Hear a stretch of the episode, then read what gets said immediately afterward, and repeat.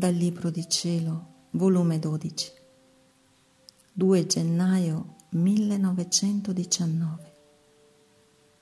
Come in Gesù, anche nelle anime amanti, tutto deve tacere in loro e intorno a loro.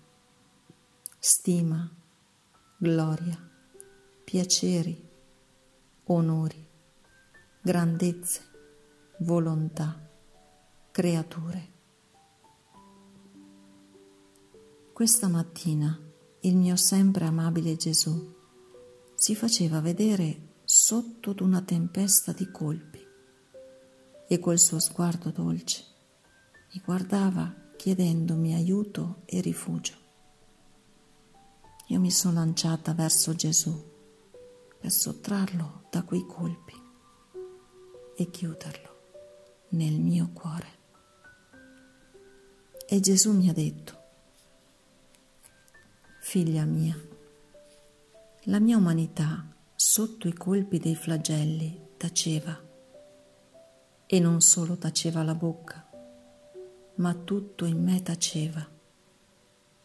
Taceva la stima, la gloria, la potenza, l'onore ma con muto linguaggio ed eloquentemente parlava la mia pazienza, l'umiliazione, le mie piaghe, il mio sangue, l'annientamento quasi fino alla polvere del mio essere ed il mio amore ardente per la salute delle anime metteva un eco a tutte le mie pene. Ecco, mia figlia, il vero ritratto delle anime amanti. Tutto deve tacere in loro e intorno a loro. Stima, gloria, piaceri, onori, grandezze, volontà, creature.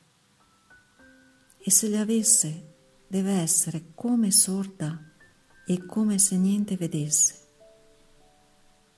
Ed invece deve sottentrare in lei la mia pazienza, la mia gloria, la mia stima, le mie pene.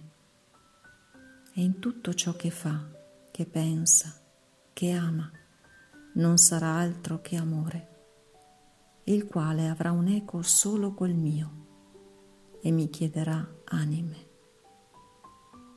Il mio amore per le anime è grande e siccome voglio che tutti si salvino, perciò vado in cerca di anime che mi amino e che prese delle stesse follie del mio amore soffrano e mi chiedano anime. Ma ahimè, quanto scarso è il numero che mi dà ascolto.